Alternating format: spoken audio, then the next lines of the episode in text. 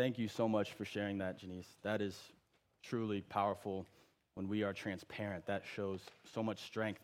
Um, and I admit, before you guys, after being inspired by that, I came here this morning feeling like that. I came here this morning feeling the weight of, I can't come before congregation. I can't do that. Really, Lord? Are, are you sure that you want me to do that? But that's one thing that I really wanted to express and share with you guys is before I even say one word, even though I already have said a couple, I want to invite the grace of God to come upon this place. I want to invite the Holy Spirit to rest and dwell within this place because otherwise it's pointless. It will not rest within your hearts and you will not leave this place hearing the word of the Lord if it is not for the Holy Spirit. Um, because I think of those moments where I read a passage of Scripture or I heard a sermon or whatever it may be, um, and it changed everything. And it wasn't because I was living as a great Christian, I was being a holy person, but it was because the grace of God fell upon me, rested upon my heart. The Holy Spirit was in that place and moving, and it transformed my life. So I pray that we may not leave this place um, as a, oh, that was good. Yeah, thank you for that word but as a new and transformed person because we heard the word of the Lord. So I want to invite you into a time of prayer um, before we read the word of the Lord. Father God, we thank you for this moment. We thank you for your presence. It's so peaceful. It's so empowering. Empowering. We thank you that we can hear your word so freely. We invite you, Holy Spirit, to do as you please. Oh God, we need you to speak. Let it be your words and not my own. I pray that your word would come alive. For by ourselves we are unable to understand, but through your Holy Spirit we may. So, in your name, Jesus, we invite you to come, that your grace would fall upon this place, and we would not just walk away um, thinking that it was okay and it was good and we heard the word, but to be transformed by you through your word. As Psalm 19:14 says, "May these words of my mouth and this meditation of my heart be pleasing in your sight, Lord, my rock and my Redeemer. In the powerful name of Jesus Christ, I pray. Amen. Awesome. So, as you can tell, I'm not Pastor Tom. Um, I know, I know. He has, you know, just a few years on me. But um, he is sick, so keep him in your prayers. Um, he will, you know, it's not drastic. You know, I think it's just a cold. He could probably be here. But I'm just kidding. I'm just kidding. I'm kidding. Yeah, right? So, um, but our youth has been going through a series called The Radical Sayings of Jesus because we are not called to live a comfortable life as believers, as disciples, disciples but we are called to live a radical life found in Him. Um, so we've been going through this series. It's a seven week series. It's been so good. Um, I think everyone is just learning so much um, through the Word of the Lord. And today we are going to cover Mark 8. So if you want to open up your Bibles and turn to chapter 8 in Mark. We're going to start in verse 34 and read through verse 38, and the words will be on the screen as well as we read through it. So I'll give you guys a second to open up. You know, you can do the old fashioned sword drill. Everyone here today is doing it with me. I can cheat a little bit though, because I have tabs. All right, we there? Okay.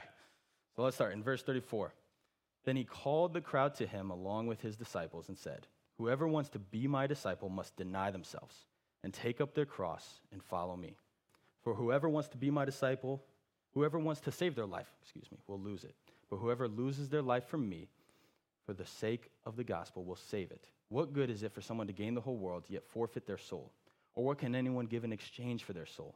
If anyone is ashamed of me and my words in this adulterous and sinful generation, the Son of Man will be ashamed of them when he comes in his Father's glory with the holy angels. This is the word of the Lord.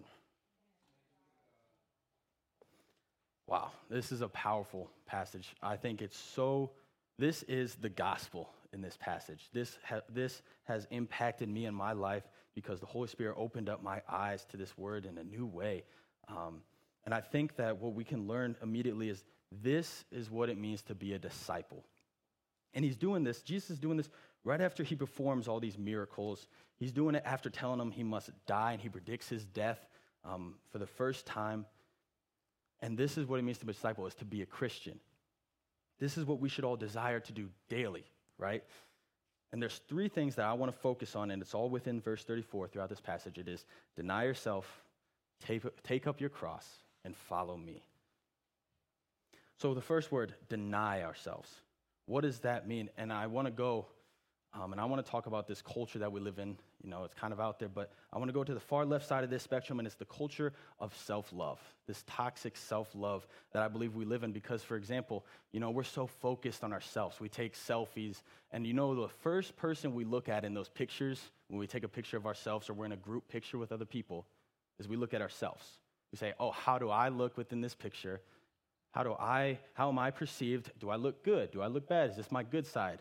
Whatever it may be we look at ourselves as soon as we see this picture and we are so consumed with how others perceive us. This is this culture that we live in of it's okay and we need to worry about ourselves first. We need to worry about ourselves first, how others perceive us first, and then we can take care of the rest. And we are always wanting something for ourselves first in order to please ourselves first and care what others think about us first. And God sees this, and that's why He talks about this, I believe, here about denying ourselves. He sees that we can get so caught up in ourselves and that we completely lose sight of the sake, for the sake of the gospel, we completely lose sight of the true gospel because we're so self centered. He sees the self inflicted pain and what the culture tells us in this world that we live in. And we seek to please ourselves first rather than the Lord first. We love ourselves first, our views first. We can love what we, we believe is to be true whether it be within Scripture, whether it be outside of Scripture, we hold that first and we can be so self centered in that rather than other centered. And I think that's so contradictory to what Scripture talks about. We are not to worry about ourselves first, but we are wor- to worry about others first. We are to live a other centered life first, not a self centered life first. And it was bad enough that disciples, they just heard Jesus predict his death for the first time. And they're so focused on that. I can see them following their rabbi, following Jesus for their, you know, his three years of his ministry. And they're following him, and he's telling them, All right, I got to go die. And, you know, Peter here is like, No, like, why, why do you need to go? I, I want to be with you. I want to stay with you. I want to follow you. I've been good. And that is what Jesus is talking about denying ourselves. Because Peter is so consumed with his own ideas, with what he wants, his views, rather than what Jesus has in store for us. And what I think is so cool when studying this word, now I'm going to do my best to pronounce the Greek word. I studied Hebrew in school, not Greek, but I'm going to do my best to pronounce it. And it's aparneomai, the Greek word aparneomai, which is deny. And it's used very little in the New Testament. And there's two prominent times, I believe. There's a few others, but there's two prominent times that it is used throughout the New Testament. This being one, and the other when Peter denies Jesus. And the definition of this word is to cut off all connection with someone. That is one way that is used. To completely cut off, to say, I don't know you, just as Peter did when he denied Jesus. I don't know this man. I don't know who you talk about. I have no affiliation with him. He denies Jesus. It's to also, as used within this context, to forget oneself. To lose one, sight of oneself and our own self interest, to lose sight of what you had originally planned just as Peter shows here, he says, No, you don't need to leave. You don't need to die. What are you talking about? Because he has his own views. He wants the Messiah that they talked about throughout the whole Old Testament to be a Messiah that comes to reign, to be king, to defeat Rome and help save them from this oppression, rather than this plan that Jesus has in store, which is so much better. And here's what Jesus says to do in the text deny yourself. And here's one thing that I want to put up, it's going to be on the slide. It is instead of denying yourself, I want you to think of it in this way as die to yourself. To die to your old ways. To deny yourself is to die to yourself, to die to your old self. This is baptism. It is you have died to your old self. You are washed away by the blood of Jesus Christ to a new life found full in Jesus Christ. This is the heart of the gospel. This is why we do baptism.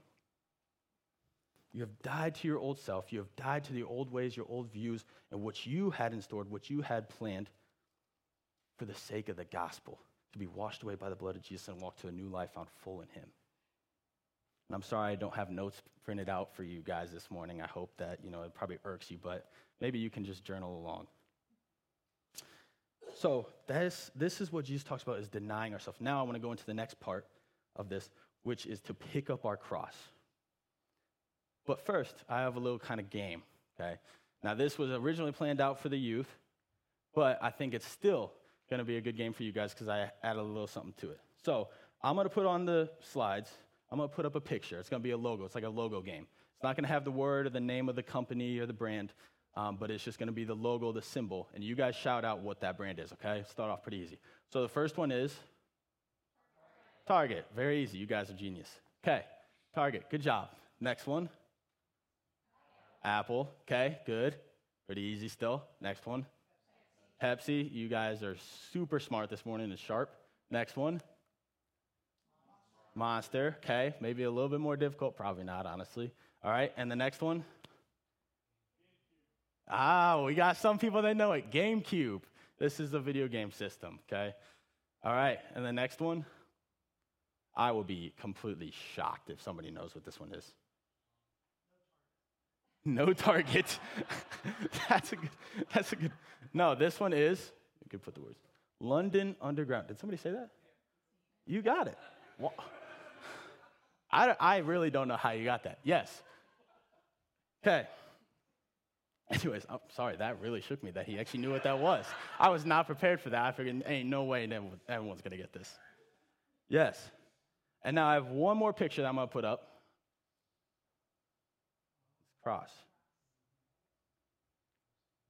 And as you guys could tell, as you went through these pictures, you knew the brand, the company, who they are, what they represent, what they mean, what they sell, what they do, you know, all these things. And as a result, it's because you grew up with them. You grew up with that context. You went to the store. You lived at that store in some weird way, maybe at Target. I know Brian lives in Target practically. But Starbucks, okay, that works too. But yeah, you knew it because you understood the context because you grew up with it. Now, when we look at this picture, when we look at the cross, here's a couple of things that I believe that people will say when they see that picture. You see, Christians, Jesus, they say church. Now, some even may say rules. That's what people say when they look at that because they don't understand the context. Now, when Jesus is talking to his disciples, when he say, deny yourselves and take up your cross and follow me, he knows exactly who he's talking to. He knows exactly who the audience is, and they know exactly what he's talking about and referring to. Because when they see this image, they think death. And not just any death, it is death by crucifixion, the most gruesome death imaginable at this time. And he uses this picture to depict what exactly it means to follow him. Because this Roman method of execution is for condemned criminals who are literally picking up a cross, putting it upon their back, walking through the streets of the town to their death site. That's what that tool is. Not. They're not thinking that is how we are saved. And Jesus says, pick up your cross and follow me. Literally, walking to your own death. And as we talked about, the next thing on the side is going to be a quick review. It's going to be what it means to pick up our cross. And to pick up our cross daily is to willingly follow Jesus unto death. Simply put, to pick up our cross daily is to simply, willingly, not simply, but willingly follow Jesus unto death. To carry that cross, knowing exactly where you're going, where you're headed. You say, I will still follow you and I think this is what it means to be a disciple. I think there can be a little bit of a distinction between a Christian and a disciple of Christ. Now, essentially, yes, those mean the same thing. But in my life, when people ask me, okay, when were you, when did you become a Christian? And I guess some of you guys may have some different answers because for me, it was about four or five times. I told people, I, I, you know, I accepted Jesus when I was like five, and then I did, you know, maybe six, also seven. Yes, there was that time at camp. Yeah, I did it, you know, probably four or five times. I didn't truly know the answer. But to be a disciple, I didn't, when I learned this text and to fully become a disciple of Jesus Christ, I want to say I became a true disciple of Jesus Christ until I was in college. Until I learned what it meant to pick up my cross, to deny myself, and to follow Jesus. And that only comes through being in his word and to follow him unto death and to learn. It's not a, all right, I'm good, I have it all figured out, but it's a learning of willingly following him unto the point of death. Now I want to do something. I want to read this passage one more time that we have an understanding of the context and read it to the end. Starting in verse 34. Then he called to the crowd. Then he called the crowd to him along with his disciples and said, Whoever wants to be my disciple must deny themselves and take up their cross and follow me. For whoever wants to save their life will lose it. But whoever loses their life for me and for the gospel will save it. What good is it for someone to gain the whole world yet forfeit their soul?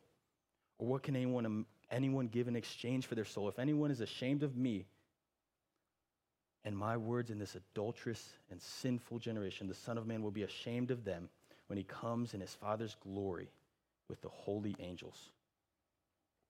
So, this is just a quick recap. To deny ourselves is to die to ourselves, to die to our old way, to die to what our views that we want to put first instead of others. Because this is what we are called. We are called to live as an others centered person, not a self centered person. When we deny ourselves daily, we surrender ourselves to Jesus Christ daily and choose to willingly obey his will. Not forced to, but choose to. We desire to. We desire to be a disciple. And to pick up a cross daily is to say we will follow Jesus all the way into death. I remember seeing this image in a sermon one time where the pastor brought out a long rope that extended across the stage, off the stage. You couldn't even see it. And he just said, Imagine this rope running both ways forever. Doesn't stop. It's an infinite, infinite rope. And he had this little taped off section that was red. And he said, This is your lifespan. This, let's put this in perspective. This is eternity. It's never ending, it's always going. This is how long you are on this temporary home. This is not our home, this is our temporary home.